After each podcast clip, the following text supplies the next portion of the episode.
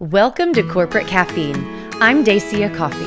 As a chief marketing officer, speaker, author, copywriter, and three time entrepreneur, I've learned a thing or two about influence and impact in the business world. So I want to share with you what I've learned about how to be heard, be seen, and be successful, and introduce you to the people I've met along the way who learned how to unlock their potential. Welcome to Corporate Caffeine. On today's episode, Kyle and I talked to Tim Barry, the CEO of Sandler Training in Fort Worth and an executive coach. Now, Tim got a job before he was legally able to. And when he was busted because of lying about his age, he decided to go into business for himself. And he never looked back. He sold the company he started as a teenager and just kept rinsing and repeating that formula. Now, he is a master sales trainer. And there is a lot of psychology behind what he does and why he's so good at helping other people be successful. Let's jump right in because you are going to love this conversation. Tim Barry, we are so excited to have you on Corporate Caffeine. Welcome to our humble yeah, abode. Thank you. This is not just a humble abode, it's beautiful. thank Very you. Well we got lucky on it. And uh, nice to finally meet you. I've heard a lot about you for a long time now, yes. and I'm like, who is this Tim Barry? Who is this guy? So who is this nut? Yeah, yeah, I've heard a little bit of that about that too. Oh, oh yeah, a little crazy. Oh yeah, I can't take uh, you can't take yeah. life too seriously ever. Nah, life is too short. Uh, I think when you look at the world today, where, where we, we spend so much time looking for different ways to be outraged, and for me, I just look for different ways to be thankful and uh, and for areas where I find massive humor. So now you are you always like that? Because of course, like I know you behind the scenes, right? Like CEO to CEO yep. and cracking jokes and making light of difficult things and just adding some levity to sometimes serious situations. So, but are you that guy on the client side and on like the day to day operation side? Uh, you know, it's a good question. I could be very, uh, I tend to be very professional with my clients uh, until it's appropriate to be obnoxious and sarcastic. And when they understand the context behind what I'm saying, I think I, I would never do that with someone new because, uh, again, they don't know where my heart is. So if I say something off, you know, just a little bit sarcastic or use some some you know wicked humor in there somewhere. I don't want anybody to be off put. Yeah. And so i'll yeah. tend to be very chill in the beginning uh, understand what type of temperament the person i'm communicating with has what their primary and their secondary disc profiles for example would be. And then i'll mirror and match that appropriately. And as time goes by not even during one conversation, but several conversations, uh, then I'll know where and when I can kind of throw a zinger in there or be a little goofy. Yeah. So yeah, that's awesome. I think when I do, you know, when I when I'm doing trainings and, and the like, uh, you've got to be able to mix in. Uh, you know stories and, and have relevant experiences that you can share because otherwise you're just vomiting content on someone which is yeah. horrifically boring. Yeah. Does that answer the question? It totally does. And I mean, I, I kind of get it. Uh, you know, I mean, Kyle knows this about me better than, you know, probably anybody, but I will ramp up whatever goofy, quirky, you know, charisma or something on stage. Like it's the biggest when I'm in training in stage environments or workshops. And then one to one, I'm probably my most serious because I'm about excuse my language, but getting shit done. You know what I For mean? Sure, like yeah. when we're like in meeting environments or when I'm running a client meeting or something, you know, it's not like we might laugh or smile, but I'm kind of like, hey, we got 45 minutes and I'm going to respect this, but we're going to get some stuff done here. Right. And then, you know, and then there's just the wide range, you know, like while all the other you know, like areas of your personality that you kind of push and pull, you know, depending on appropriateness. But I've always only only seen you like you have a lot of seriousness, but you are always funny, funny, funny. So that's why I was like, do you do that all the time? Yeah, I like how you worded the intro when you're like, you know, I like to bring humor in in a world that's um, negative right now. You you always hear people talk about, "Oh, the world's so chaotic right now. It's never been this bad." Well, I don't agree that it's been that it's bad. Agreed. Like history, or if you pull up data, it's not bad right now. We're the best we've ever been as far as poverty levels, all these type of things. For sure. It's the negativity that's perceived in people and that that's transparent in social media and this, that, and the other, where you're like, well, we're just hearing the negative side of this person. Right. They don't highlight the positives a lot of times. Yeah, and Kyle, to your point, Steven Pinker wrote a book called uh, "Angel: The Better Angels of Our Better Nature" or something like that. And It's about a gigantic book. It's about 700 pages long, and what he does is he goes back through the history of time, and he literally proves out that right now is the safest time in human history that there ever was to not die by violence. Yeah. Maybe I've heard him in a podcast. That name rings a bell. I know I haven't read the book, especially when it's 700 pages.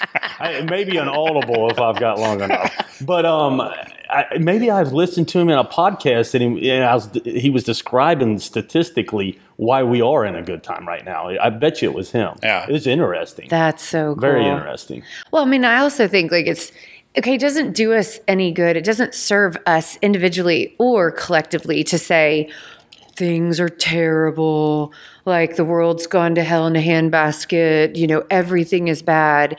Because what like what kind of self-fulfilling prophecy are you creating there? Right. You know, I mean, like how does that serve anyone, including your own, you know, goals? But if you're like, wow, safest, most prosperous time in history. Look at all this opportunity. And if we can trust the whole history of humanity, that means it's going to keep going in that direction. Right. And that we are resilient and things are abundant. That's a great point of view. And that's something that should instill confidence in ourselves and culture in general that Yeah. we're moving forward. Like, that's awesome. Yeah. So- Even in the 20th century, if you look at, uh, there were about 130 million murders due to World War II, like 20 million. Everybody knows there were 6 million Jews that were killed by the Nazis. The Nazis also killed uh, 20 million Russians. Uh, there were 8 million Germans that were killed. You know, there were 400,000 Americans that were killed. It- when you add that up and Pol Pot killing 3 million Cambodians and the Chinese Communist Party killing Oh. 20 million with the uh, Genghis add- Khan. Uh, for sure. Yeah. But when you just in the 20th century, if you really look at the numbers, uh, we ended the 20th century with roughly six and a half billion people. And if you add up all of the people that ha- started from 1901 to the year 2000, and then you take that 130 million deaths i- in there, it's not very likely at all, even in the middle of the 20th century when all of this bad stuff was happening, Yeah. that you were going to die due to violence. Statistically speaking, it was it was so small Yeah. in this time when we saw it all on video cameras. It's not like it's the first time it ever happened. Like bad stuff has happened throughout all of human Yeah. history. Yeah. It just was recorded on video. Yeah. And so that's uh, again perspective and, and I think the problem is is most people don't have the advantage of being able to look historically back and zoom out and Right. look at like where we really are. They just think that right this second is the worst that it's ever been, when in reality, uh, I, I used to tell this. To, I almost got kicked out of uh, teaching Sunday high school kids in Sunday school because I asked them the first day I, I did this. This was 20 years ago. I said, "Everybody, raise your hand if your parents have told you it's never been worse than it is right now." and they all raised their hand. And I go, "What if I told you there's more sex, drugs, and rock and roll in the Old Testament than there has ever been?" And they were like, "What?" I'm like, "The only difference between like the year, you know, the Yeah. year 3000 BC, or well, well when Moses was ro- roaming around, and today is." Uh, we have video cameras. That's the only difference. Everyone knows it. Yeah, and everyone knows. Yeah. it. Yes. Right. Like uh, so, so that's kind of the perspective that I have. And uh, yeah, the church didn't like that one, by the way. Like, you can't say that. And I'm like, but is it true?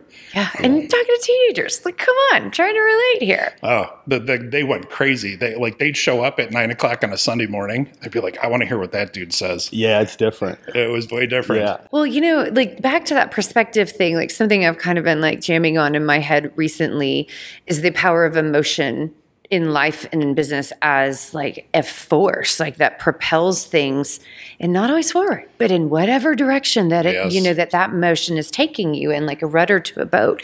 So like, for instance, you know, like if you're saying, all of these negative things and you're believing them and you're just absorbing yourself or like letting your like letting things absorb into you that create a perception of truth that is the emotion that starts to propel you in whatever direction, you know, and I mean, it can be slower and heavier and harder, you know, but with that positive side, I mean, as silly as if I'm feeling uber confident, right? Like decide to wear like my huge stilettos that make me seven inches taller than I should be. I'm going to stop you right there. That'd be like every day then. that you're that confident. there is a reason yeah. that I do that because it's like because when you, you do, COVID, I'm kind of like. Have, watch me like yeah. let's go like you know what i mean but that emotion of like what days, i believe is possible two days you had covid that you were down and out and you had flip-flops on or something. back to five foot three yeah yeah exactly. oh good day yeah exactly yeah. Yeah. kicking kicking it in the face. Yeah. oh, I love that. But I mean, you know, like that. But you, I think people feel like they are slaves to their emotions, but you can use it as an engine on purpose and do things and make choices about what you believe and what you decide to be a part of that then push you towards success or pull you away from it, you know. And I, I don't think there's like enough voice given to like you know, like what it does to people on the inside and the individual impact it has when they believe false narratives that are dangerous to their psyche. Yeah, I think it's it's even. I, I want to build on top of that because there's an, a concept uh, that I learned a long time ago through actually my Sandler training, uh, and it's called IR theory, and it's identity versus role. And the concept with identity versus role is roles are what you do. So, Kyle, you're a husband, you're a business owner, you're a dad, uh, you're a friend, you're a son. There's you've when you're in your car, you're a driver. Uh, there's a million different roles, and if you look at uh, all of those roles in any given moment, you can grade yourself uh, on a zero to ten scale. Ten is high, zero is low. Uh, and, and within a single conversation, uh, you could be one in one second you could be an eight as a dad, but then you tell your kid no they can't have the car for the weekend, and they may you may feel like you're a two in a nanosecond. The idea of identity is that your identity is who you are stripped of all your roles, and the mm. problem that I see today is that two things. One, uh, we tend to have uh, we've tied our roles to our identity. And so oh, that yeah. means you're going up and down with whatever it is. So I'll give you an example. Brett Favre, uh, one of the greatest quarterbacks in NFL history, uh, destroyer of the Chicago Bears, much to my chagrin. and you're from Chicago. and I'm from Chicago originally. So to admit that, I like you already. yeah. I'm just Kyle, I have suffered as a I, I've suffered as a Chicago Bears fan. I have a buddy from Chicago. Not to cut you off, but I'm no, no, no go ahead. To, uh, and he says his dad told him when he was young, they're going to let you down. This was after Payton, uh, oh, yeah. Walter Payton. And oh, that, yeah. They go, this town right here, they're going to let you down. And this was before they win the uh, World Series. Even the Cubs did. Yep. You know, he goes, every one of these sporting, it's it's everyone. A, yeah, anxiety. Everyone. Yeah. But you know, you think of like Brett Favre. He, he was an uh, had an amazing career as a the Packers murdered the Bears every time they played them, uh, and he decided he was going to retire. And so he gave the NFL notice, and they put him, uh, you know, on national TV a half dozen times every stadium that he went to, whether it was in Lambeau Field or you know even the New York Jets. Uh, they would sell out because they want to see Brett Favre play his last game against their team, and he retired exactly for three months.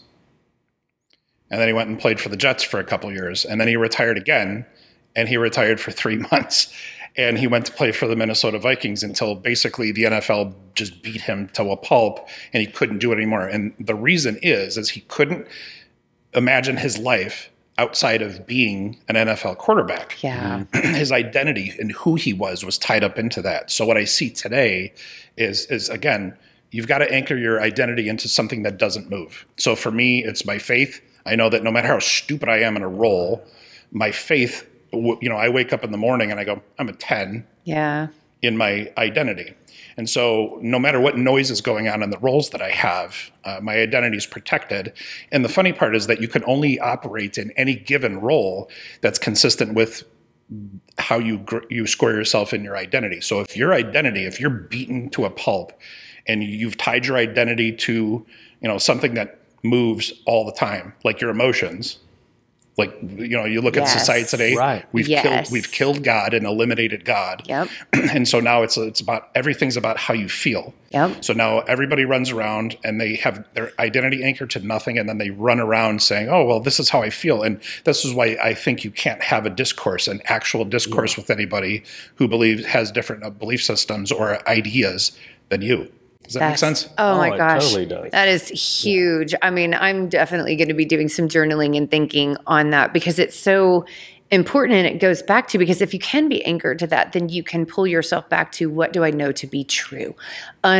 Unalterable about me, about life, about God, about the people that I love. And you can find forgiveness for yourself, for other people. But I mean, all of a sudden, you have a lot of power there because you are not at the mercy of everything buffeted, you know, buffeting you here, there, and everywhere. So I mean, I think that's I mean, really, really amazing. It's removing everyone's personal opinion about you. Yeah. Because you're going to take that to heart unless you can ground your foundation to something that's outside of that.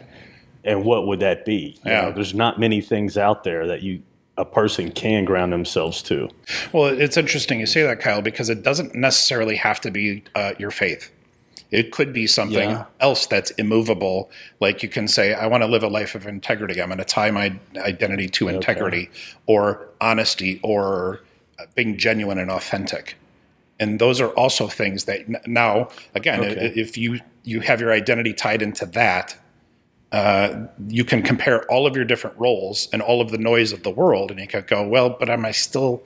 I'm still going to live a life of this, and so you're you kind of insulate yourself away from the opinions, uh, the social media opinions of the mob of stupidity that comes in and Yeah. says, you know, "Eh," and they start yapping at you like a chihuahua. You, you're kind of like, I'm going to quack like a duck. It's going to roll right off my back. Nothing's going to bother me. Okay, so the application of this, because you had mentioned that this is part of Sandler and part of your day to day work, huh? Okay, so how do you apply that in sales training and executive coaching? Like, what? Because while that is profound to me as an individual and super interesting conversation, and me and my journal later, what does it have to do with sales and you know what I mean? And like how people show up every single day. Kind of you explain know, in what their you do business to life. everyone too. Uh, before that, I, Well, kind I'm- of yeah. looked right over. Well, all I that. figured we, will jumped- get into it. Yeah. Yeah. Okay. No, that's Yeah, fair. Um, yeah. So, so I own a Sandler sales and training uh, performance organiz- company Mm-hmm. here in Fort Worth, and what I basically do is I'm working with CEOs, presidents, and business owners who are uh, struggling in some areas of their business, and they want to improve them in regards to uh, hunting for new sales. Uh, sometimes their salespeople are dropping price in order to get new business. Um, maybe the pi- sales pipeline isn't deep enough and consistently bleeding uh, new new business. And so they'll come to me and they'll be like, "Can you do anything about that?" And the question is maybe. It depends on what I'm working with. You know, if you give me a bunch of, uh, you know, people that that uh, just literally came out of uh, the the space time continuum and showed up, uh, maybe not. And so the very first thing I would do is assess them, uh, you know, issue behavioral assessments to figure out how they're hardwired in terms of 29 different behaviors and, and if they have the motor for it, if they have the capacity for it. Uh, and then the sales training that I do, it's it's very much psychology based. And so uh, that's that's essentially what I do. Uh, lots of business consulting, lots of uh, behavioral assessments, uh, lots of executive coaching. Uh, I think strategically quite well. I'm pretty agile in that that side, um, and I'm extremely well read. So I've read about eleven thousand books in my lifetime. That's Wow. literally the number. Wow. do you read them all, or do you I read them. audible? I read everyone. Really, really. That's Absolutely. amazing. It's spooky. And I remember it too because I I learn differently than most people. So most people will have a preferred way of learning. They'll they'll either see it, they'll hear it, or they'll have to touch it and feel it. Yeah. So they call it vid- uh, visu- visual, auditory, or kinesthetic. Right. I'm actually all three. Uh, if it's going to stick into my skull, I need to see it, say it, and then write it down. And so that's what I do when I'm reading books. I'll be like, oh, that's an interesting thing. I'll write it down, I'll say it. uh, you know, after I read it, and that's how it cements in my Wow. skull. So that's that's why I I remember things. That's so how many journals do you have? Yeah. Uh, two, You, only two. One's a gratitude journal, okay. uh, and, and there's an app on you. You can get either through um, iTunes or through Samsung, and it's called Penzu, P E N Z U. And it's a free app, doesn't cost you anything. And every day before my feet touch the ground in the morning, uh, the very first thing that I do is I uh, I type out with my thumbs laying on my back, mostly in the dark, uh, what I'm grateful for. And then I type out three business goals that I'm going to accomplish that day and two personal goals that I'm going to accomplish that day. Every day. Every single day, I've done this for the last seven years. I've done this. Before Okay, your um, feet hit the ground, I'll the be, ba- gratitude I'll be I back get. in an hour. Oh, you're killing me.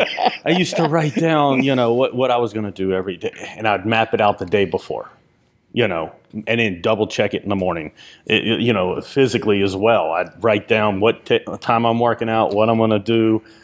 Lately, it's been out the window with everything we've Yeah, had going on, year. but I know it's coming right back. Probably a week or two. I'm, Yep. I'm going to be back in it. But I was just Good for you. wondering, as much as you read and the way you learn, I was like, I bet this guy writes a ton of journals, but you don't really. You just keep simplicity Yeah, Uh, for sure. And to get things. Uh, there, I used to. The one thing that I think you can maybe call journaling. So for my three kids, I've got three kids: 21, 18, and then 18, almost 18.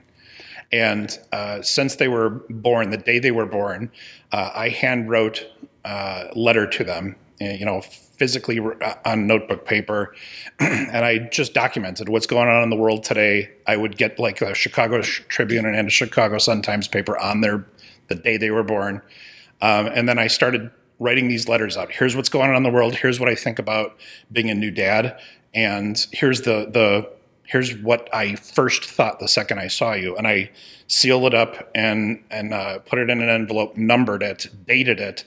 Uh, never to be open until the day I croak when my kids, and I do this four times a year. I do it each quarter. Whoa.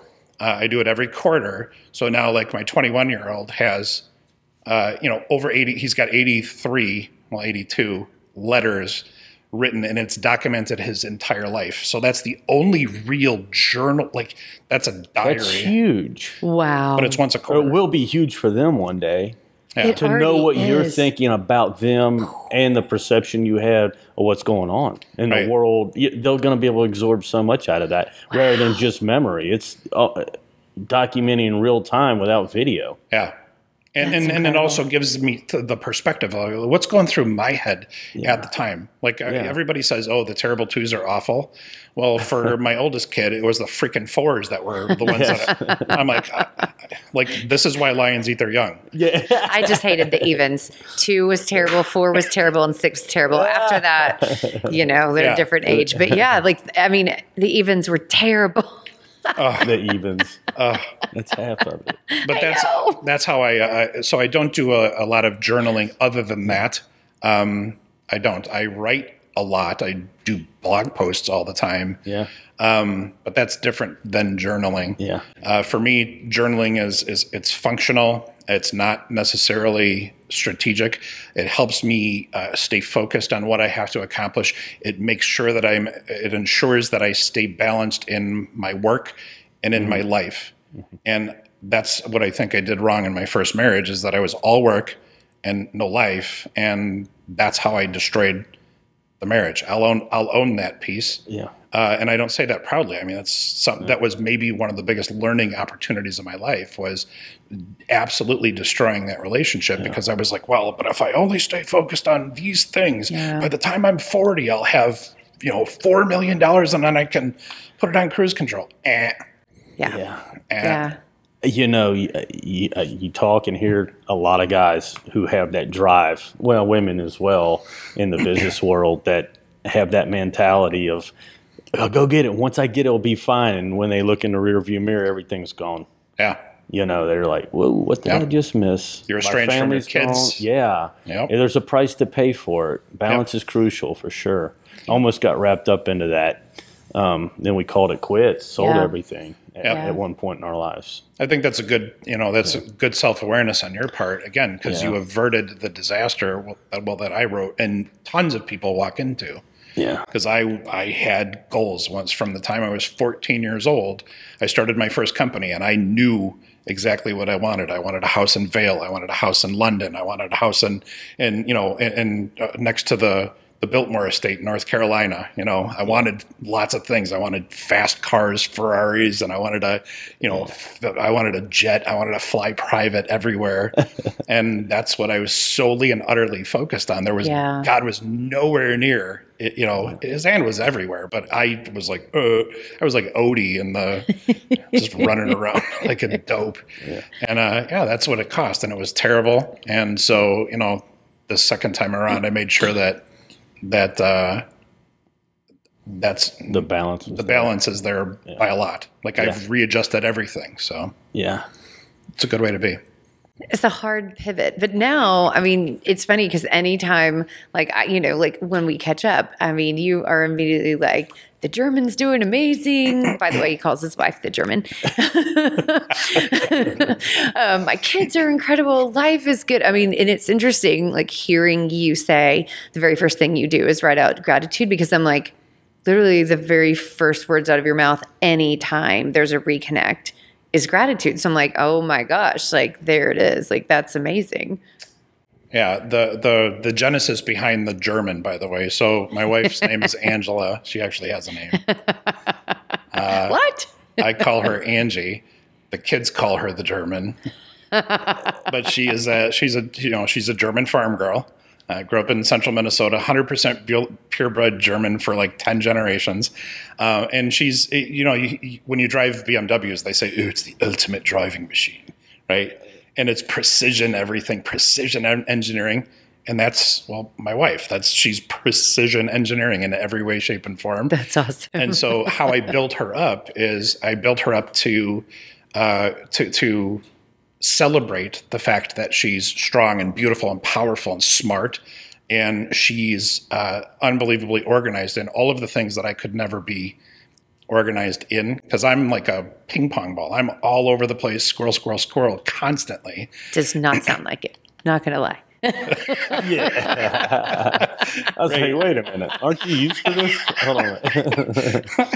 Yeah, so, I, I so get where you're coming from, by the way. Yeah. so that's the genesis of where the German came from. It's you know, I actually said this out loud, and somebody yelled at me. Uh, uh, somebody yelled at me. I said, "My my wife is like I call her my little Panzer tank," and they were like. And she was so tri- this woman was so triggered by this, like you can't call your wife a tank. I'm like, do you have any idea what a Panzer tank was? Like it was the t- baddest ass thing that there ever was in Yeah. World War II. You Yeah. needed like three Sherman tanks, American Yeah. Sherman tanks, to take out one of these things. It was indestructible in so many different ways. It was one of the fiercest things, other than the T 72 Soviet tank. It was one of the most fierce things on the battlefield. And of course, that's what I would call my wife. And there, it, but after a second, I was like, oh, maybe maybe a, uh, maybe a girl doesn't want to be called a Tank. tank. Yeah, got yeah. it. Maybe she Size, got doesn't. it. So, so I, I stopped calling her my Panzer tank. But Yeah, Is she now? Did, was she born and raised in Minnesota? You know, Yeah. or she came? Okay, Yep. so she she's German, but she doesn't live the life of. correct. Okay, Yeah. gotcha. So I, I, I, I, over the last three years, have my son is fluent in German and Spanish, and he's the one who just graduated college. And so my goal three years ago was instead of giving him money or, you know, saying, "Hey, attaboy, you know, congratulations," my goal was I was going to take him to Germany uh, for a month, and I was going to speak only fluent German with him as we toured all over Germany. So for the last three years, I've been working on an app called Duolingo. And so I think my vocabulary now is about 4,000 German words. I'm, I, I can get around. You can get around I for can, sure. Like I can watch German. I can watch Dark, which is on Netflix, and it's in German. And I don't even need to like have German subtitles anymore. Wow. I can just watch them and listen, and Really? I can, I can Wow. follow along with it. She had a um, she's um, practiced German in college. How Ein many- bisschen. Ein bisschen. Little. Yeah. Das ist gut. Das ist gut. That is all. yeah.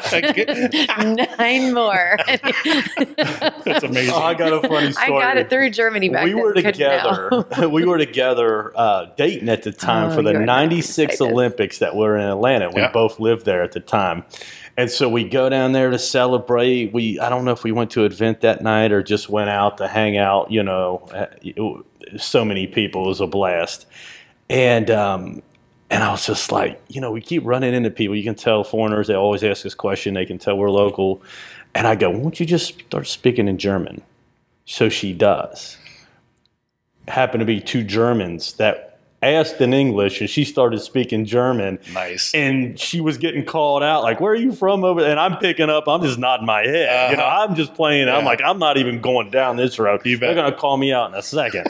you know, you're not getting an accent. I'm not pulling that one off Yeah. at all. Absolutely. After about five minutes, she goes, "They go, where are you from?" She goes. Right here in Atlanta, Georgia, just plain as day. And you're like, yeah, it was hilarious. We're like, we'll buy you a beer anyway. That's amazing. Yeah. That's amazing. One of my favorite uh, one of my favorite vacations ever was I think it was like 1998.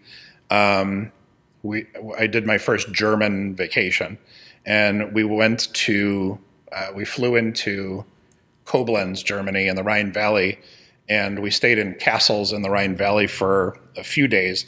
Ended up going to a city uh, called Rothenburg, which is a walled city, and it's it's an ancient city that uh, the locals have tons of butt hurt over because uh, in World War II, even though it had no strategic value, the Americans bombed the snots out of this ancient city and just basically flattened it. Oh, wow. It was Yeah. bad, bad. But we ended up going to, to Munich and we're there during Oktoberfest, which obviously starts in September. And my one of my favorite things was I had a stein of beer that was as big as my head, and this little this uh, this this waitress, the Kellnerin, she walks out. She had like four of them in each It's hand. amazing. I'm like, the beer weighs more than she does. amazing. I literally don't know how they do that with their hands. Like, and I saw this one woman like carrying a circle of them. yeah. And like you said, I mean, she's smaller than I was. I was like, what? They, is they need to become on? fighters. Anyone can have strong hands like that and be that small, pound for pound. I'm betting on them. This is what, What- you you know. know. I married a German, and I'm Yeah. telling you, you sleep with one eye open. Yeah. Because if she slips around my neck, it's over. Gonna squeeze me like a chicken. it's over. Oh my gosh. Okay, so I'm going to take a left and go back to Sandler. So tell us a story of how you got here, like your career and kind of your trajectory. Because I think everybody listening's got a sense of well read, strategic, you know, and like your personality. But what was the pathway? Like all of those natural orientations. Like, you know, how did how did you get here? Yeah, it's it's a good question. You know, I started my. I've always been interested in material things. It started out material. Um, my parents got divorced when I was 13 years old. When I was 14, I was like, I got to get out of the house. This is awful. and so I I lied to get a job at a grocery store. That lasted for only a couple weeks until they figured out. Yeah, I was really. fu- And when I was 14, it looked like I was about nine. So it, Oh, fi- they figured it out real quick. Uh, and then I decided, uh, you know what? I don't want to make two dollars and thirty-five cents an hour minimum wage. I'm going to start doing something. And so on a dot matrix printer, I printed out a bunch of uh, flyers, and I went, drove my bike over to the rich side of town, and I said, "Look, for fifty bucks, I will clean your house. I'll vacuum. I'll dust. I'll mop. I'll scour all the bathrooms, the kitchens, the whole this, that, and whatever." And it worked. The first time I went out, two people said yes. And so Nice. I was Wow. like, yeah. now I also don't like to clean. so I had a dilemma. Yeah. And so that's how I hired my first uh, employee was I dragged one of my buddies in and I said, Hey, if I give you five bucks an hour, Yeah. would you help me do this? And he's like, Yeah. I'm like, why don't you bring your little brother? I'll give him five bucks an hour. And all of a sudden we were we started a business. Well, that grew into something that paid my way through private high school. no kidding. Uh, no, I kid you not. And So I- you paid your own way through high school? Yeah. At that point, Yeah, you're was- like, I'm done with parent. You know, I'm gonna do my own thing right now. yeah, Period. Well, and I also had a younger brother and younger sister. My parents are only about 18, 19 years uh, older than me. And so when they got divorced and I was 13, they were like 32. Yeah. Yeah. And they were free for the first time in their whole lives. And so both of them were like, party. Oh God. Yeah. And so, uh, uh, you know, I was all of a sudden in charge of groceries and cooking and doing laundry and all the stuff that a 13 year old boy really never Nah. wants to do. right. Uh, and I figured, you know what? I'm not going to wait for a box of Cheerios and some, you know, some chopped up fruit to show up. I'm going to go make the money so I can do it. And that's what I did. That's amazing. And it worked out pretty good. Yeah. And so you started your business, paid your way through private high school. Yep. So what was your next step after that? Do you sell the business? You know what? I sold the, the, the cleaning business because it ended up being a, f- a juggernaut. Wow. I ended up with something that was sellable. Wow. Yeah. sold it to um, to a, a Polish couple that I had met uh, at the second phase of my career, and that was I started dating this. Uh, I, started dating this girl whose dad had a printing shop, and he was always complaining that he couldn't get reliable labor to run the various printing presses. And I said, uh, "Why don't you teach me?" And he said, "Okay." Well, I ended up running three of them, and at the time, uh, he would pay me ten bucks an hour per machine. So I was running three, making thirty bucks an hour, Yeah. Yeah. and it was kind of cool because uh, he would pay me time and a half at forty, uh, double time at fifty, and I was working like sixty hours a week and going to school at the same time. Whoa. So I was making more money than my parents combined, which is not a brag; it's just a fact Yeah. of Yeah, what yeah, it yeah. was. Yeah. And so I really dug that. You know, I, I that, that was the next thing, and then I went to college and continued to do that stuff. Paid my way through private college. Yeah. Zero student debt, Yeah. but I also didn't get to experience college at all Right. because I was working sixty hours a week and going to school Yeah. full time. So it, it was it was brutal, but. Uh, you know, you look at kids these days and they're like, "We got two hundred thousand dollars with a student loan debt, and I'm a barista making fifteen bucks an hour." Not that there's anything wrong with it, but it's a difficult situation to I. I have an issue with that. Um, I w- not to stop you short. No, no, no, go ahead. One of one of our sons uh, went to community college here. He was during the COVID and stuff. He's Yeah. like, "Why would I sit in a dorm room?" Blah blah blah. And I'm going, "Why don't more kids do this?" I think the largest check I wrote for a whole semester was five hundred and twenty-five dollars. I love a it. whole semester. you And bet. he- Full courses. Yep. You know, full he has load. put so much money in his bank account Yep, and he has learned so much about money and life and Yep. independence. He found a great job here. He's done a great He's job. bankrolled a lot of money, saved it, and now his next two years will be paid for at University of Arkansas. awesome. And I'm going, why don't more kids? Why are they going this far into debt? I understand medical school, but when you graduate with a degree in being a doctor or something, you're going to make that money back quick. Right. We're talking about different degrees that you know is going to take years to pay off. Yeah. But you didn't have to go that route. Yeah. Um, I know. And I think we should be making, we should be encouraging our children to get, uh, you know, real, uh, real degrees. Um, you know, I, I just finished reading one of the books. I read a book a week on average. Uh, one of the books that I read about a month ago was Up from Slavery, which is the autobiography of Booker T. Washington. Fascinating stuff. I the guy literally was born a slave, grew up a slave. Uh, you know, Civil War ended, and he, you know, ended up working as like a seven-year-old in uh, Pennsylvania coal mines and whatever, making nothing, just to have subsistence for the family, and then ended up m- figuring out how to get his way to uh, a school that a white Civil War general, Confederate Civil War general, started for black for black uh, the uneducated black people. And what was interesting about it was what he did was he didn't get into the soft, mushy things of, oh, we're going to become a sociologist, which is, again, it's a science and I, I get it. But what he was teaching these kids and these people in this school was um, how to farm, how to uh, build things, how to like actual skills, skills, that are in demand. Yep. actual skills. Yep.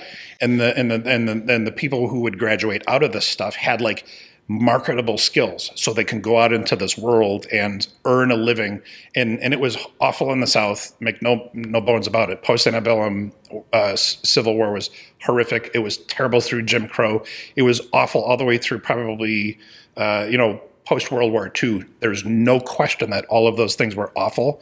Um, but if you look at how kids today, they go into these mushy, like I'm going to go get a you know a degree in gender studies, or I'm going to go get a degree in lesbian dance theory, or whatever it is that they decide to do.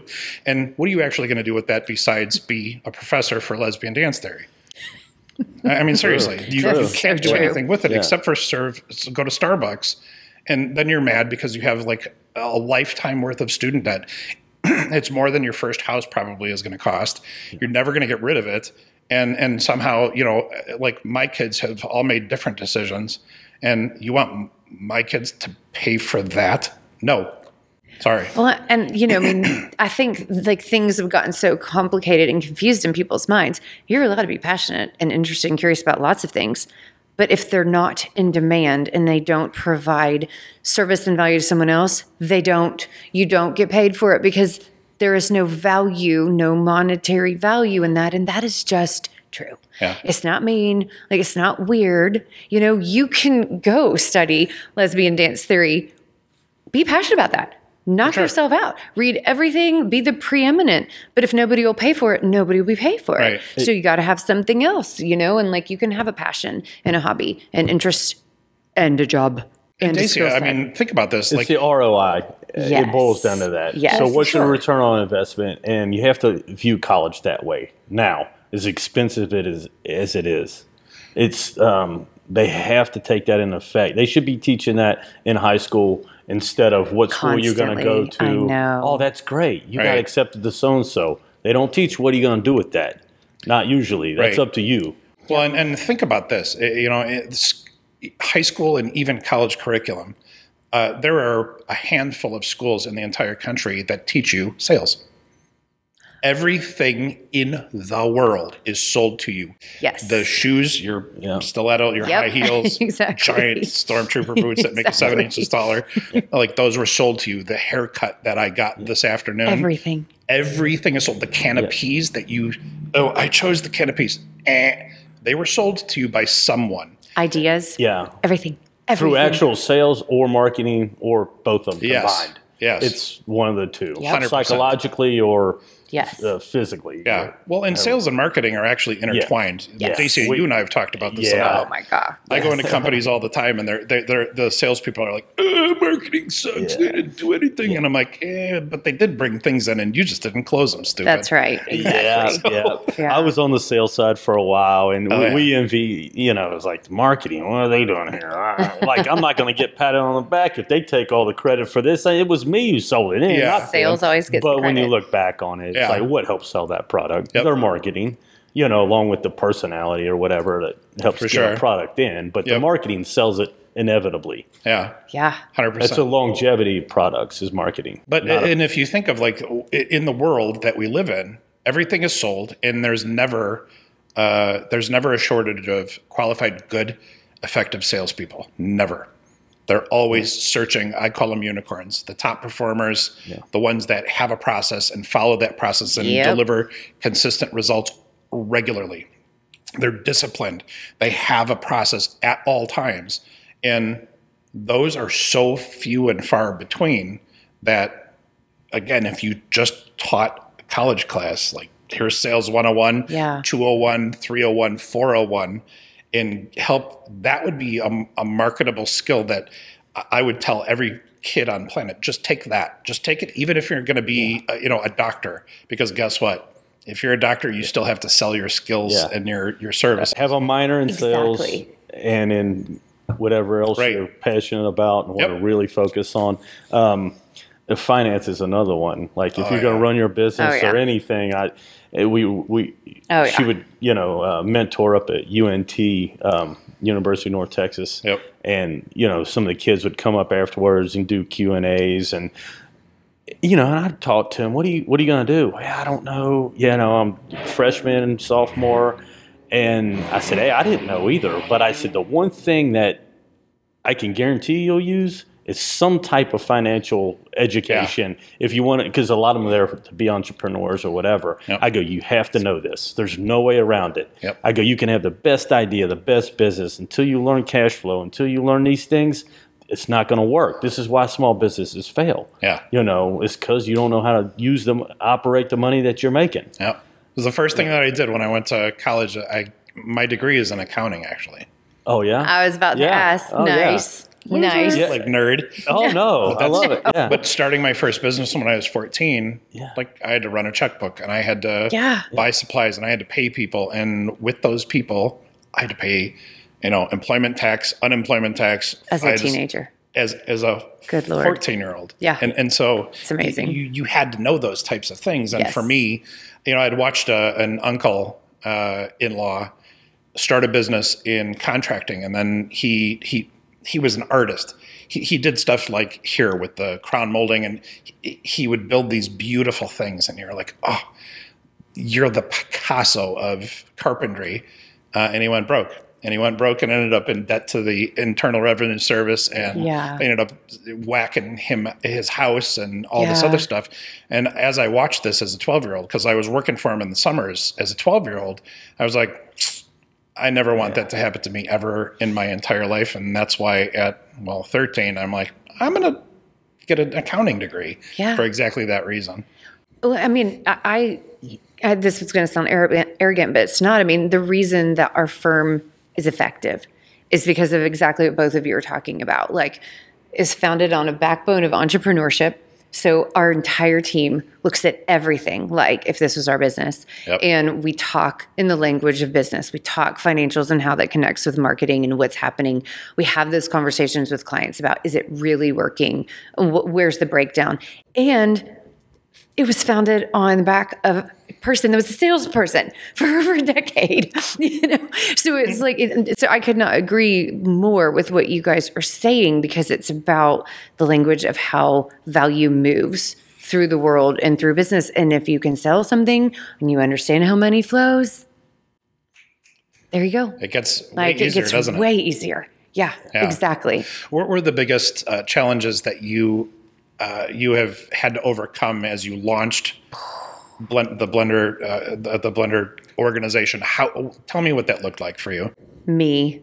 Um, so what I mean by that is I am not a micromanager, which is a blessing, but there was a period of time where I just would love a person and their culture fit so much that I was not good at the accountability side, you know, and matching the role and like what they should be doing and understanding like the metrics of that performance um, and also org charts right? So like i understood money but not like how kyle understands money. And so i would hire to solve a problem without backing it up um, saying okay um, is this what the organization needs to to thrive long term. And so I'll give you a perfect example.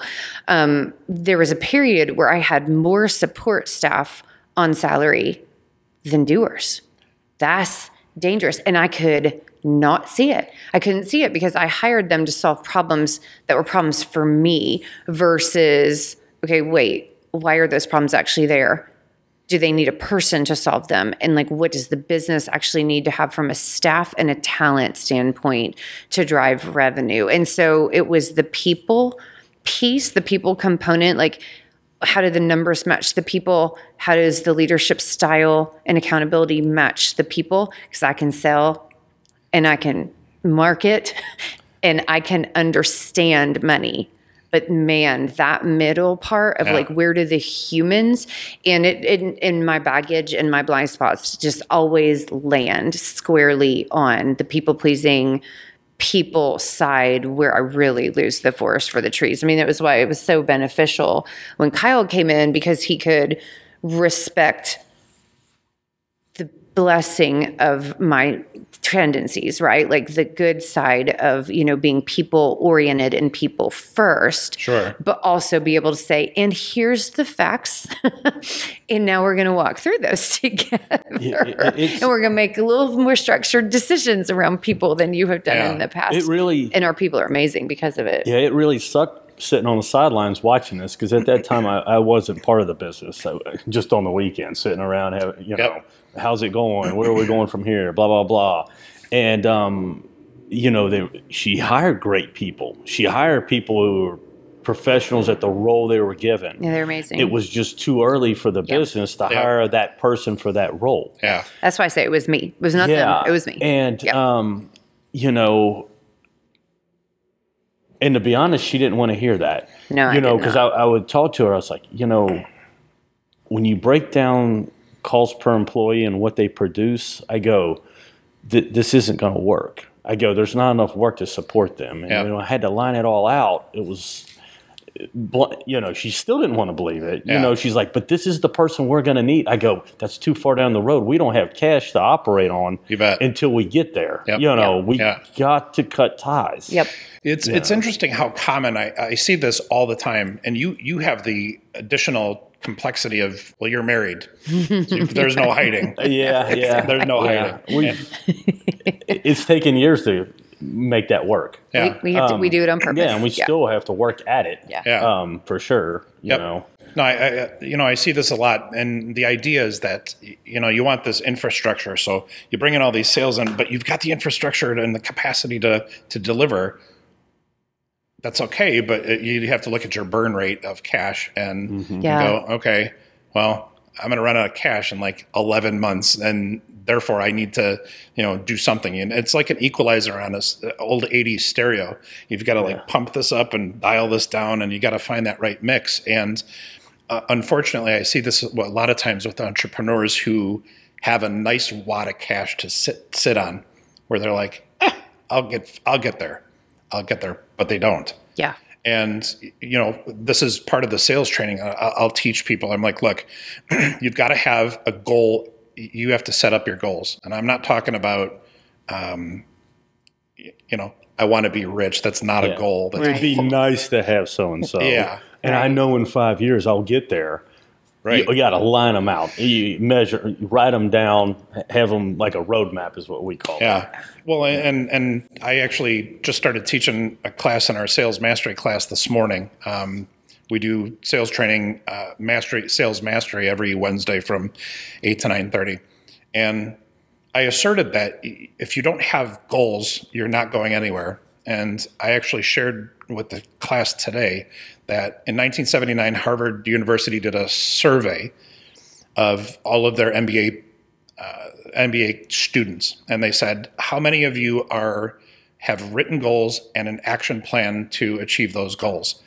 And the answer came back, and three percent of them had written goals and, and a plan. Thirteen percent of them had unwritten goals and plans, and eighty-four percent had none of the above. Fast forward ten years, they looked back and they realized that the 3% that had written down their goals and had an action plan earned 10 times more than the other 97% combined. Wow. But there's a second piece to this that I don't think a lot of people know. The 13% that had unwritten goals, but they still had goals, or made double what the 84% that had nothing, uh, no goals at all.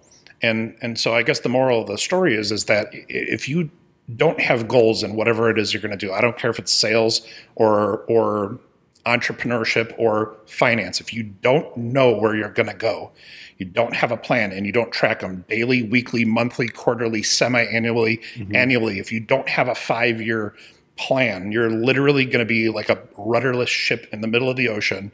You're going to get tied through, you're going to get pulled through every current uh, whether you like it or not, and you're reactive in your life. And for me, I will not have any of that. I want to know, I know where I want to go. I know what behaviors I have to execute to get there.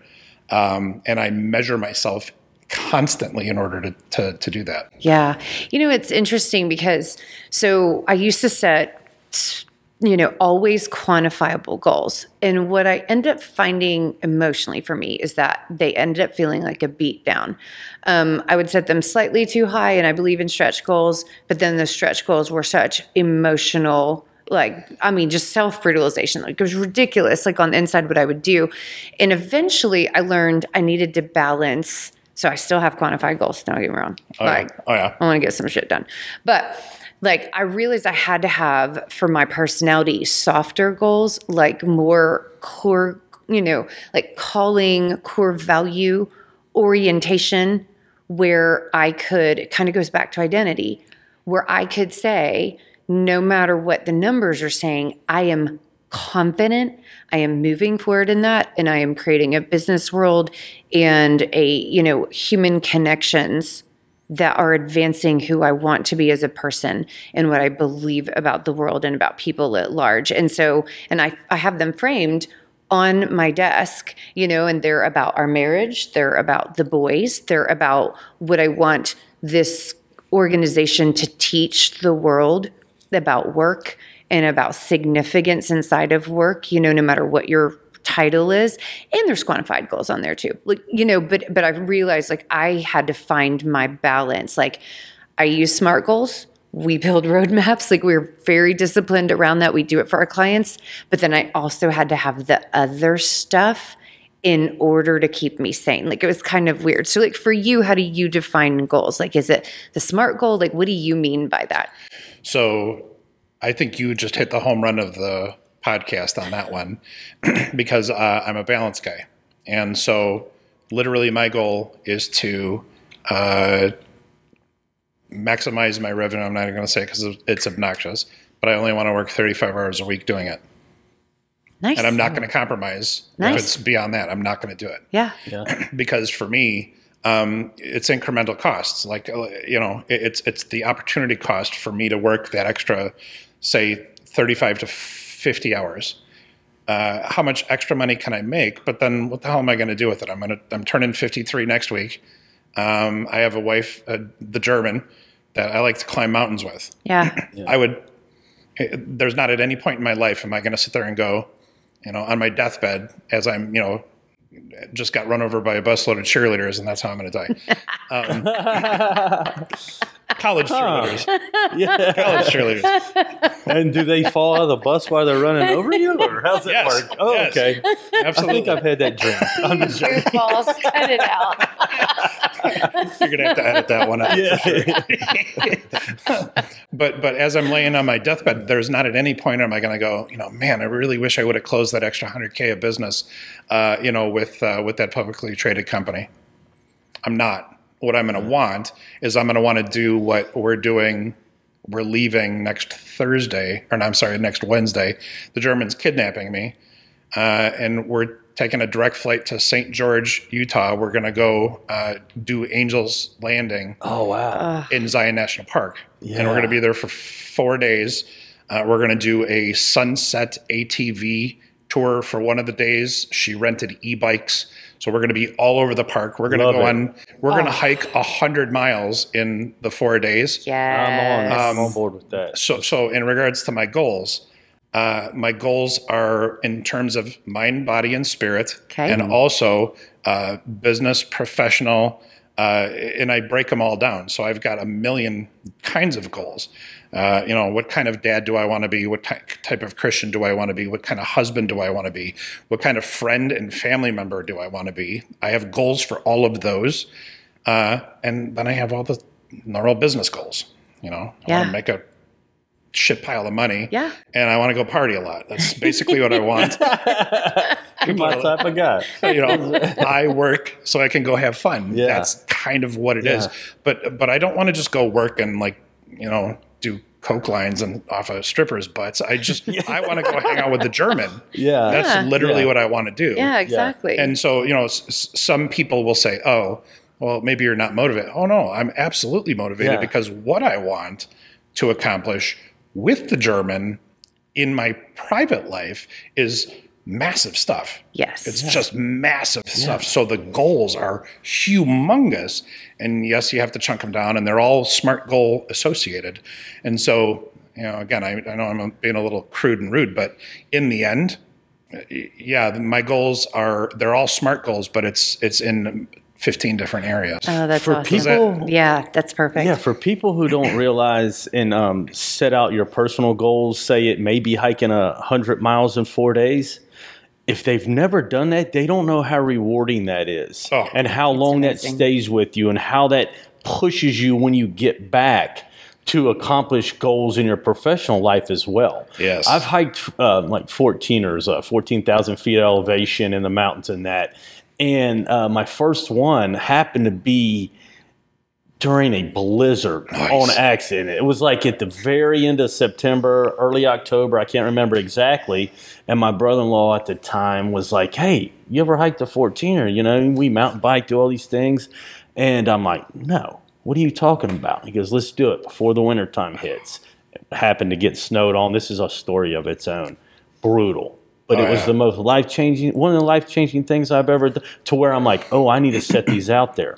You know, me and my son backpack. You know, set out like a a, a three day trip hiking over 40 miles. You know, those type of things. And when you accomplish them, um, trail running, that type of thing with teams. Um, I love doing that type of stuff. But you you have to prepare. You have to train for them. You have to organize it. You have to go do it.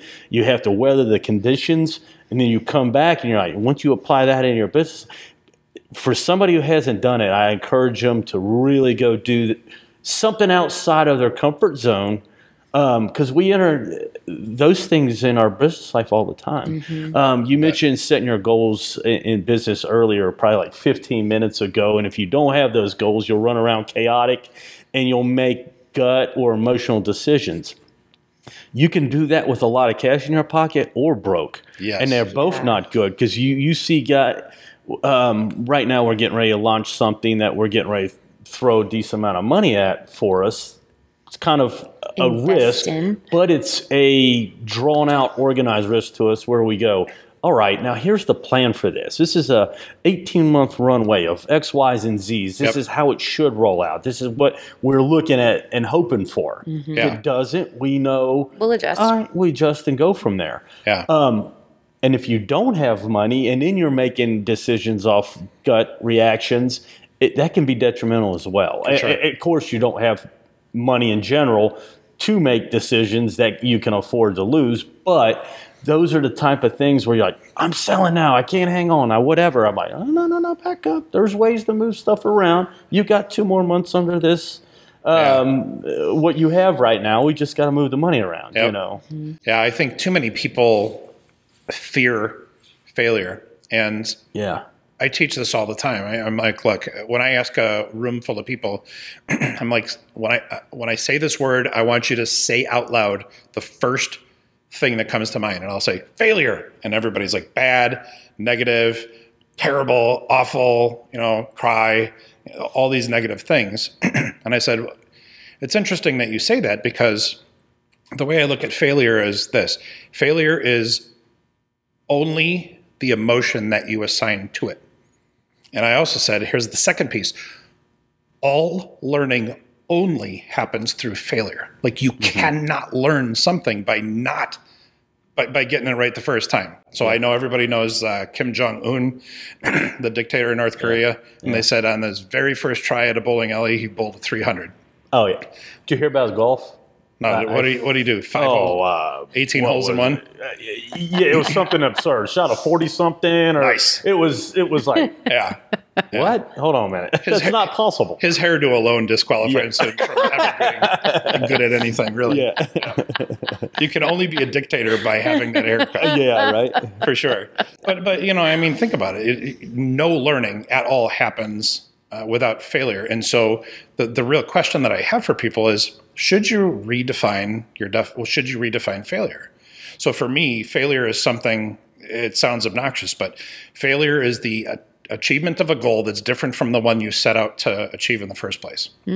Neither good nor bad. You either learn from it or you or, or you try it again in, in, in a different way. And then again, I go back to the equalizers on the stereo. You know, maybe you have to up this a little bit, and you pull that down. And I'm I would never advocate well, quit on the first try unless it's skydiving and you didn't pack your. definitely don't fail at that one on the first try because you won't get a second. But almost you know nothing in life happens uh, instantaneously on the first try. Uh, you've got to be able to replicate it, and and so Michael Jordan, you know, didn't even make the high school basketball team until he was a junior.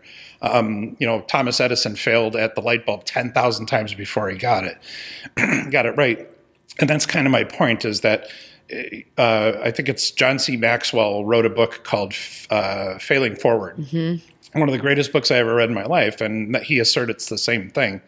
I think that's where I stole it from. So, Mr. Maxwell, don't yell at me for this one. I'm giving you kudos. Yeah. But I mean, all all learning happens only with failure, you don't learn squat. If you got it right on the first try, well, you're probably lucky, but what did you really learn? You never learned how to come through adversity. You never had, had to be persistent. You never had to think critically, like, well, did I really get lucky at that and just get it right the first time? Or is there maybe a better, more efficient way of doing yeah. that? And, and, and so you only get those things through failure. And that's why I tell, you know, in terms of IR theory and how you apply that to sales, I know I never answered that question, but you think about this salespeople get told no all the time, yeah. 100 times a day. Oh, yeah. Uh, 100 times a day. So if your identity of who you are is tied into your performance as a salesperson on any given level, you're dead. It's over. It's over. But if you have your identity separated from your role as a salesperson and your identity is tacked at, say, a 8, 9, or a 10, like high, uh, no matter what's going on, you, are going to go through a slump. There's no such thing as a, a salesperson. Greatest yeah salesperson right. in the history of the world has gone through a, a slump where they just suck. Yep. yep. And and if you yep. say, "Oh, I suck because my sales suck," uh, that's that's exactly the opposite way. You are going to like nosedive kamikaze style right yes. into that the, into the into the ground.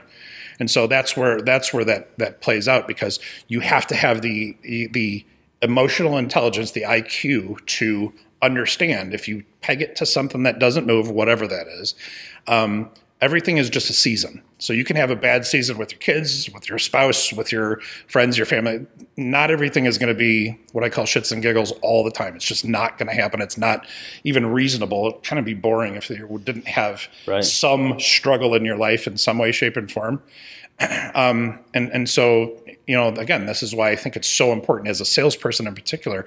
But you know, three x that as a business owner, as a husband, like if your identity is tied high up, you know, at, at a, eight, nine, or a ten, um, what happens if your kids get sick, or you know, your wife gets COVID, or whatever it is, and you know, maybe one of those roles starts taking a nosedive. You're going to be able to make, be strong and consistent and focused through it, uh, and and that's important. I think that's Yes. For me, it's it's an anchor that I can't let go because uh, life is a series of well seasons yeah. and they come and go quickly. Yeah, that's awesome.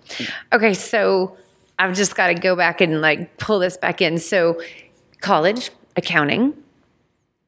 Then take us through like you know what what job did you get after having been an entrepreneur since 14 years old and working your tail off? Uh, you're going to laugh when I say it. So uh, I got an accounting degree, and uh, at the time, I graduated DePaul University in what '92, I think it was.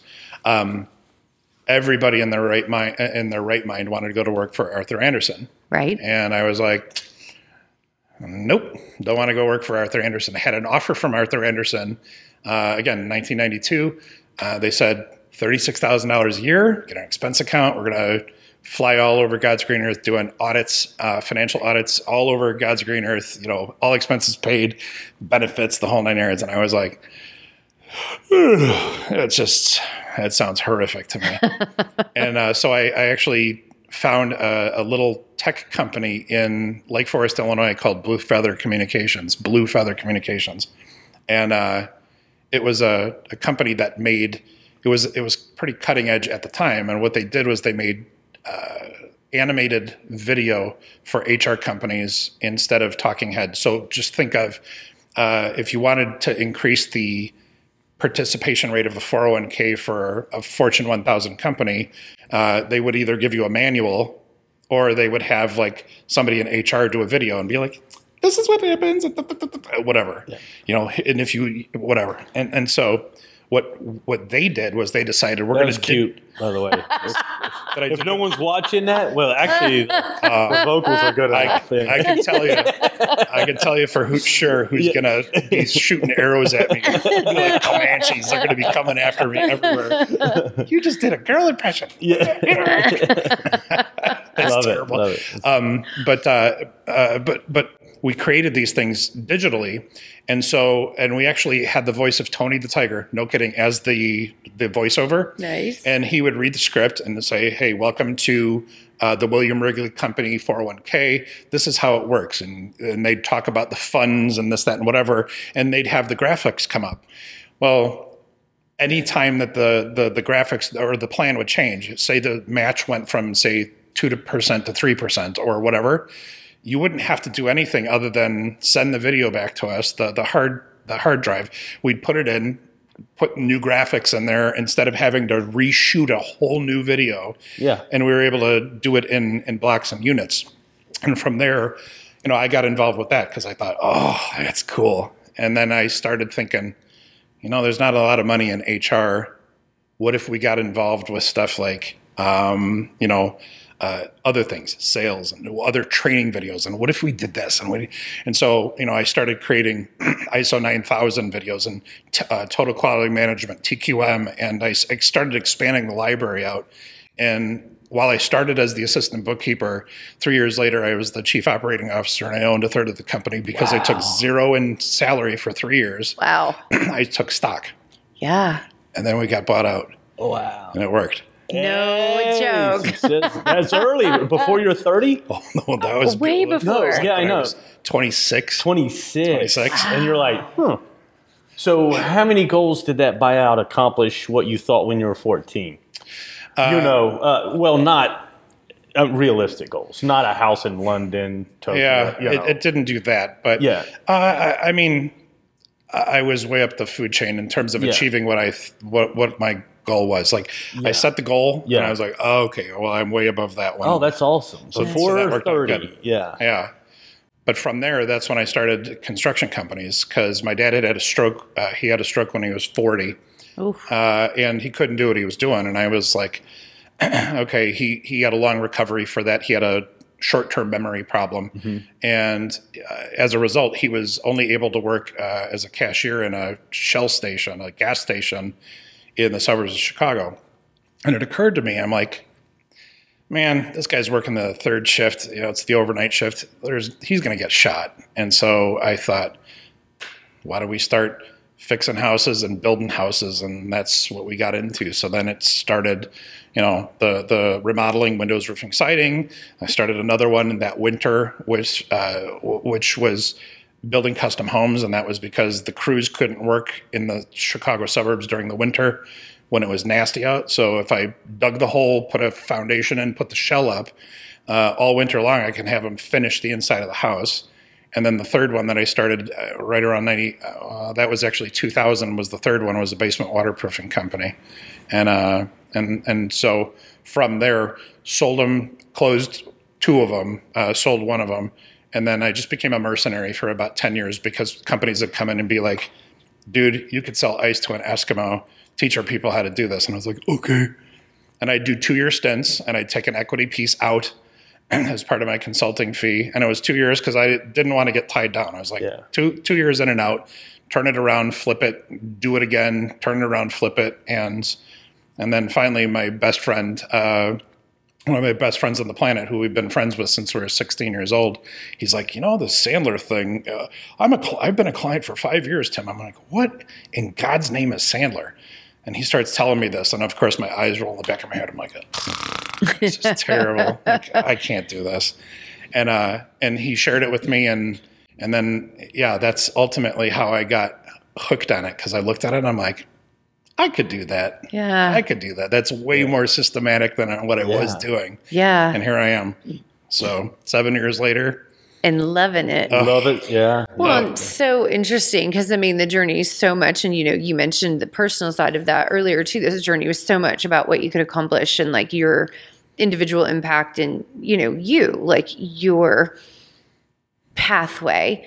And now, like, your journey is so much about other people's Yes. pathway, you know, and like their potential. And even, you know, like you taking like the challenge of like who you are, you know, and IR and, you know, just really treat like, you know, t- coming to people as whole people, not a role, a job, an outcome, a goal. Like, so interesting. Like, wow. Uh, it's fun. The the the the fact remains this is that uh, when you look at in corporate America, you either drive culture or culture organically happens and it's Yes. done to you. Yes. And so for me, I'm like, look, let's sit down with leadership and the ownership and figure out what kind of culture do you want to have here? And then we start to build teams through that and we build processes through that.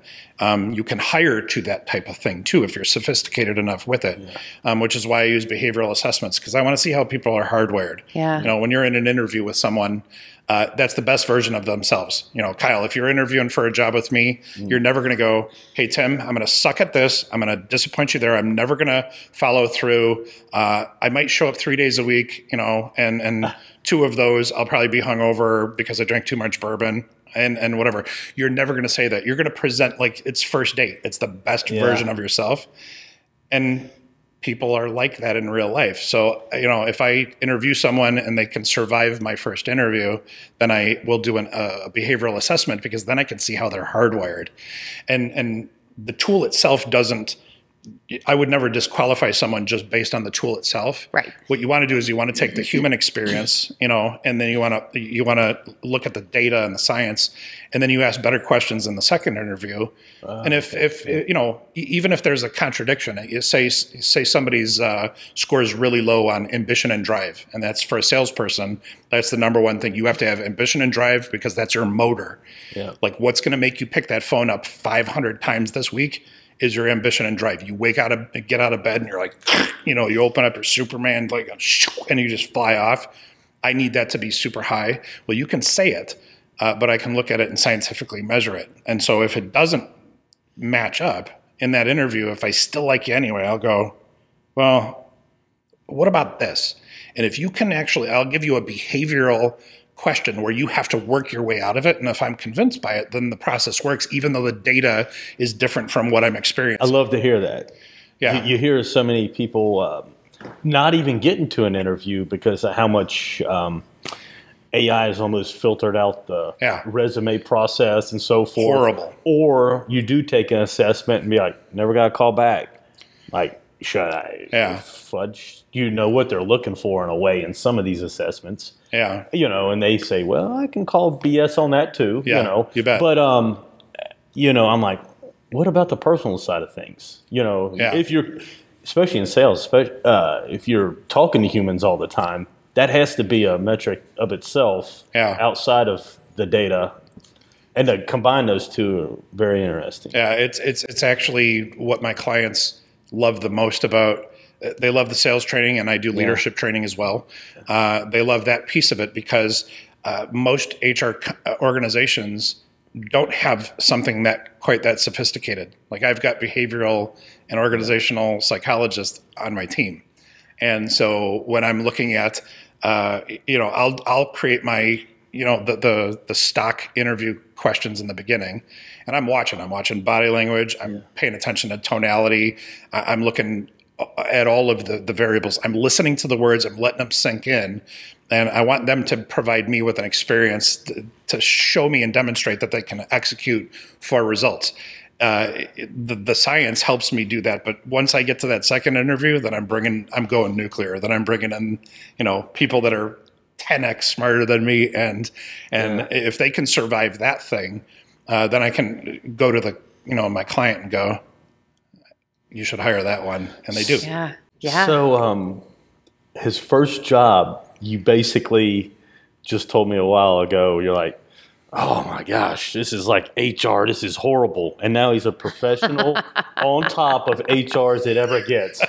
Think about that that connection. he, was you in a way. I, you, I, know you're in sales in this, but For as sure. far as HR to the psychology, hiring, you finding the right fit, the right people, how things are orchestrated. That, yeah. That's. Uh, outside of operations. That's the key right there. Yeah. Well, and I also stacked the deck in my favor too because those are the same clients that I do sales training for. Nice. So I know that they're trainable. I know how how trainable. I can yeah. measure how trainable. Yeah. And uh, and and then of course I set what we call an upfront contract with everybody.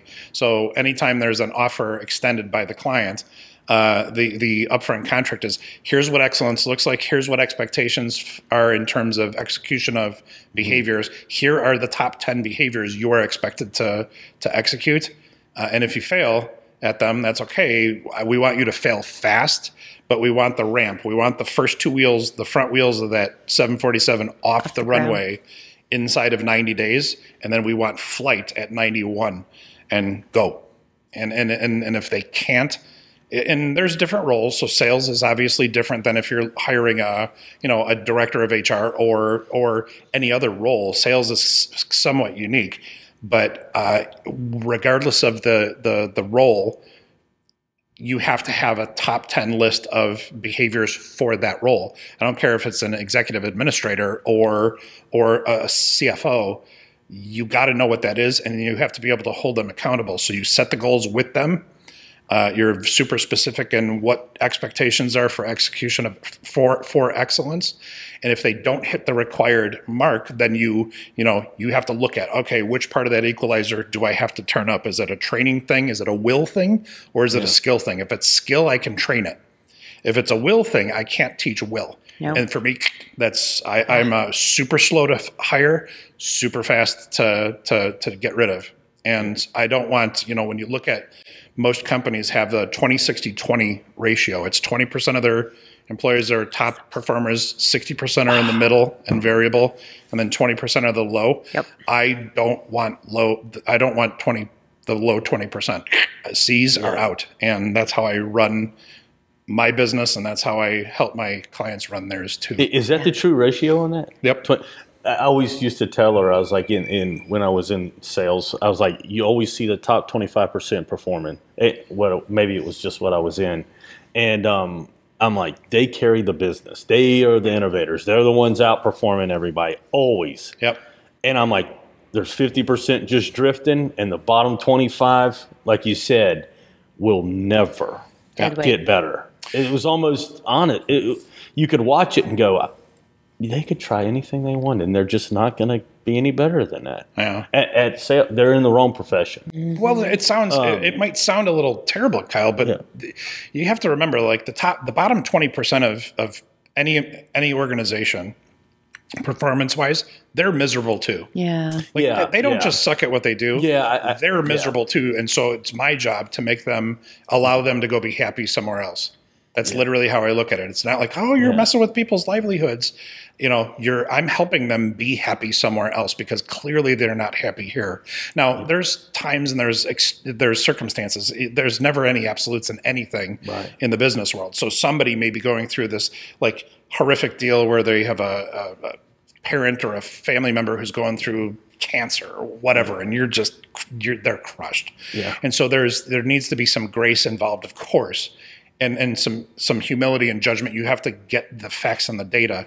But what I will also submit is that most of your bottom twenty percent performers uh, are just bottom twenty percent performers. The exception would be the oh you know my wife and I are you know struggling with a kid that has cancer. That's the exception, not the norm. Yeah, totally. Right. So that's totally. that's how I look at it, and then it's it's it's still humane, and there's still uh, empathy involved because again I, I you know, they say, oh, you can't make judgments. And I always call bullshit. I'm like, we make thousands of judgments. We judge each other every day in 10,000 All different time. ways. We have to. Yeah. It's how you organize the world. It's not a big sure. deal.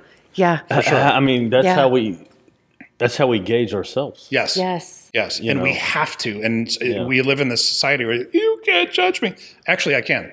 Yeah. and I should. You know, I, I, really should. And if I don't, it's at my own peril and the peril of my my my team and my family. If I don't make judgments. Now, there are bad judgments, of course, if you do stuff like, oh, you know, blanket on skin color or religion or what, whatever it is.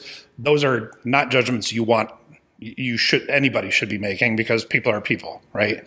Um, but I read a book uh, by Thomas Sowell, um, and it's called Dis- Discrimination and Divisions, or oh goodness. Uh, but he, he, said there's two types of discrimination. There's discrimination one, and it's uh, discriminating based on the conversation you're having with the person in front of you. It's it's it's not based on discrimination two, which is gender, yeah. uh, you know, sexual preference, skin yeah. color, none of that stuff. Prejudices. And I, thought, yeah. I was like, ah, that's really true because again, we've been programmed that we live in this world where you know, live and live, live. Everything is permissible, uh, even stupid stuff. And what he said, and I thought oh, that resonated with me, is that we make discriminating judgments constantly. Yeah. and it's part of the like we have fight or flight instincts. It's woven into Yes. our dna and and you know i would be an idiot if i had a bunch of you know uh, irish dudes. I'm irish. If i had a bunch of irish guys coming in with baseball bats and you know lucille from uh, you know from the walking dead you know with the barbed wire on it and it's bleeding and this that and when i'm walking down the street and i don't cross the street. Well you can't be stunned that i got my brains beat in by the dude because I was an idiot. I should have been more discriminating. And and so again, it's very nuanced and it's very complex, but that's the type of stuff that I wrestle with in like the real world. It's why I incessantly read about um, race relations. I read incessantly about different religions and and and world history is so amazing because all of those things kind of come to play and you see how it, it creates these biases and even belief systems that can be so completely wrong and in the business world, uh, I need to see through all of that stuff. Yeah. I need to look at the person for the person. And so, well, that's also why I like the behavioral assessments because I'm like, I'm going to do an X-ray on you before I hire you Yeah. to figure out if you if you, I should be asking different questions. That's awesome. So anyway, that's I know I'm on a rant, but that's how I roll. I love it. How I roll. I love it. Love it. So if you could give people one specific encouragement or piece of advice, you know, what would it be? Uh, I think that I heard something in an interview with there's a pop singer. Her name is Halsey, mm-hmm. and Love she said something her. that I thought was one of the most profound things. I, I was like, wow, especially, especially she's young and she's this pop singer that lives in this bubble of like fame and wealth and this that and whatever. But what she said was amazing and her story is fantastic because she struggled with you know uh, depression and, and stuff like this. But what she said is uh, you got to realize that you're not the center of the universe. Yeah. like y- you know not everything is about you. Some things just are. And i was like oh, it was amazing and i love her voice on top of it. So i'm like please sing whatever it is. Just that was cool. Now go sing without you. So I, I think that's another one and i think uh, uh, uh, another my final piece of advice would uh, you know pick a lane be passionate about it um, but passion isn't going to get you there. It takes tons of hard work, and I don't care if it's you know hard work to build a business or to build a successful marriage. Uh, you know, nothing ever stays the same. If you take the snapshot of you know uh, you and Kyle on your wedding day, uh, you're different. Now you had a choice. You can either sit there and wax ecstatic about, oh my god, I wish it was like that because that day was so great, or you can realize that you guys are literally like these molecular beings that are and if you you can grow together and it could be way more fun or you if you don't pay attention to it you can fall apart the That's same thing happens with your business like you go oh i'm so excited i'm all jazzed up about you know selling sales and leadership training and con- business consulting and executive coaching it's so exciting but if you don't do the hard work behind it uh, it, it, it's it's like a house of cards. It just it shatters at the first breath of wind, Yeah. and so I guess that would be my that's my philosophical. That's great. that was I my love zen. it. Yeah. I I'm love gonna go it. in the lotus position. That's. I love it. Um, well, since we got married, I've gotten better with age, so Absolutely, I'm good to go. same. but he loves just- to he loves to embarrass me by saying Oh. she's my second wife. And I'm like, Well, and then he'll go, this- well, I mean, I technically she's my first wife too, but like, I'm like, Well- good lord, babe. Like, Hold on, let please me defend explain. myself right here. Like everyone goes through changes in life. I mean, that's 100%. You know, no matter what. Right. And um, and you grow and you get married for a reason, especially when we're you're young. We Yes. were we were only 25. Some that might not seem young, but it is young. It's young. And um, you just experience things and you, you don't really figure yourself out until later. And you can be on board with that person still or not. Yep. And it's just like, oh, wow, we figured out a way to just come back and it's a different experience now. It's um, like getting a divorce and getting remarried to somebody you were supposed to be with Yeah, um, who you're connected in a way you realize um, uh, who they really are, and um, it's okay to be different. Thank God I Um, like this version of you. No, it, it's okay to be different. well, and so it, it's like having a second wife because we've under, we understand where we're at now and, are, and are fine with that. yep. Um, I don't know. We had this huge conversation not long ago. Ah, this is a rabbit hole about the past, present, and future. And um and and I'm like, do you understand? We only live in the present. Like that's present. You know, it just Yeah. ended. It just ended. It just ended. I go. So many people focus on the past. Why? The only thing we have to look forward to is the future. That's it. Yeah. I go, you can only learn from that. Just take a snapshot and learn from it and move on. Uh, it, when you get caught up in that, it never, we were sitting there and I go, think about people who talk about the past a lot, live in the past, and I'm not talking historically. Yeah, yeah, I yeah. go, nine times out of 10, well, I, I actually, I couldn't even prove it was more than nine times out of 10, that they don't have drive to succeed further in careers or anything. It's it's weird, and I just started bringing up random people um, who were one way or the other, and I'm like, you never hear this person harp about the past or how hard it was. They only talk about right now or the future, and I went, there's got to be something to that. I know it sounds sim- simplistic. No, no, no, I- but I- I think you're it's- onto it. It's really deep when we were talking about it the other day. No, of I completely agree. Oh my gosh, the reason they haven't gotten any further now, and I, I wasn't judging them as far as thinking that person should accomplish more than what they have, but they're just stuck in that. You could just Um, see they- alignment there Yeah. with focusing on what was behind them Yeah, versus in their lack of progress in certain places. Like, It's just interesting. It's it- it's interesting when you think of the analogy of, of when you get in your car on your way home. I want you to think about this because uh, this is literally how I look at life.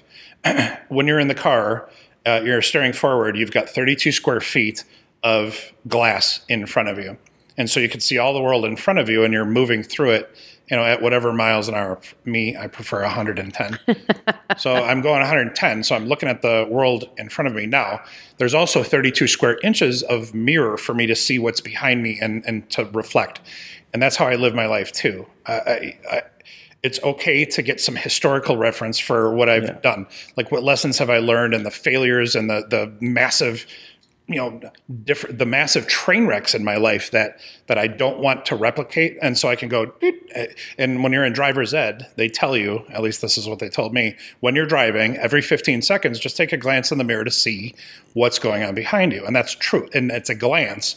Most people like sit and they look at the freaking mirror Yes. and that's all they look at and the problem is is that you've got a uh, an 8 foot wide uh, circumference oak in front of you and you're missing it because they're too busy looking in the past. Yeah. And so Dr. Tasha Eurich wrote a book called Insight. I think it's one of the coolest books I've read because it's talking about how uh, how self awareness is a skill that you can learn.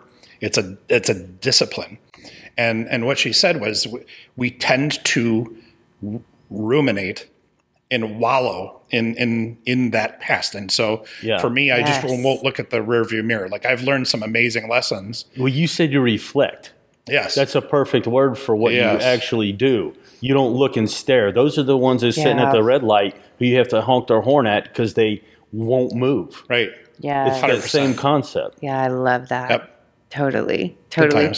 Times. All right. Any final questions before we let him tell everybody where they can find him? You, Uh, no, no, it's been great. I know Yeah, this has it's been really good. so How long have we been doing this? um A minute. hour and a half. That's awesome. I love it. I know. an No, hour and a it's half. good. much. I know, and it flies It's by. fine. Like we don't know what will ever happen with this. You know, we're just getting going and figuring it out. But we gonna we're having fun Rogan. doing it, It and meeting great people that I normally, you know, I don't know when I'd ever. I've heard about you for years now, Yeah. and we got to sit for an hour and a half.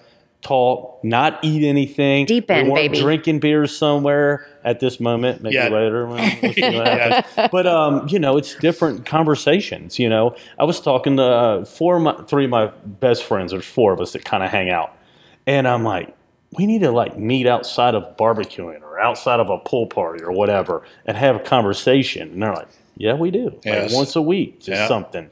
Throw uh, thoughts off each other. It's gotta be intentional, though. Yeah, it does. Yeah. It has to be intentional. It's like for the German and I, uh, we plan date night. We Yeah. plan it. and, and we make it happen because life is busy. Like she's working like crazy. Uh, I'm only working 35 hours a week. so Kyle, I'm gonna I'm gonna I'm gonna give this to you j- just so you can use this because you're a handsome dude. So uh, I am the trophy husband. Just so, you know. So that's why I only work. I, I only want to work three because I'm the trophy husband. Trophy husband doesn't work. No, Yeah, no, he is trying to be no. First, you're discrediting yourself a ton because of uh, how much you're reading that you apply to your work. You're not counting those hours. No. yeah, good point. You know, No. uh, there's more work. It's just you enjoy doing it. That's part of It's your awesome. life. It Yeah. fills you up. Yeah. Yeah, Yep. that's amazing. No, that's uh, the other. The other piece is keep up the good work. You know, keep doing this stuff. Um, you, you never know where this is going to go.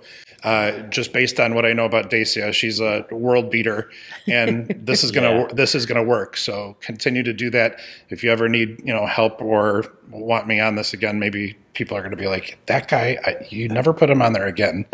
he made fun of HR department. They didn't. Don't worry, we have stuff stuff coming that we will share with you. Yeah, Okay, yeah. so where can people find you though?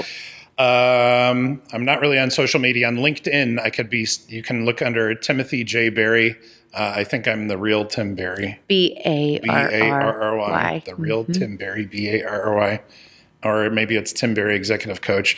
Uh, my website is uh, is tjbarryandassociates.com. TJ Barry A N D Associ- Associates plural.com. Uh, and it's also tjbarry.sandler.com.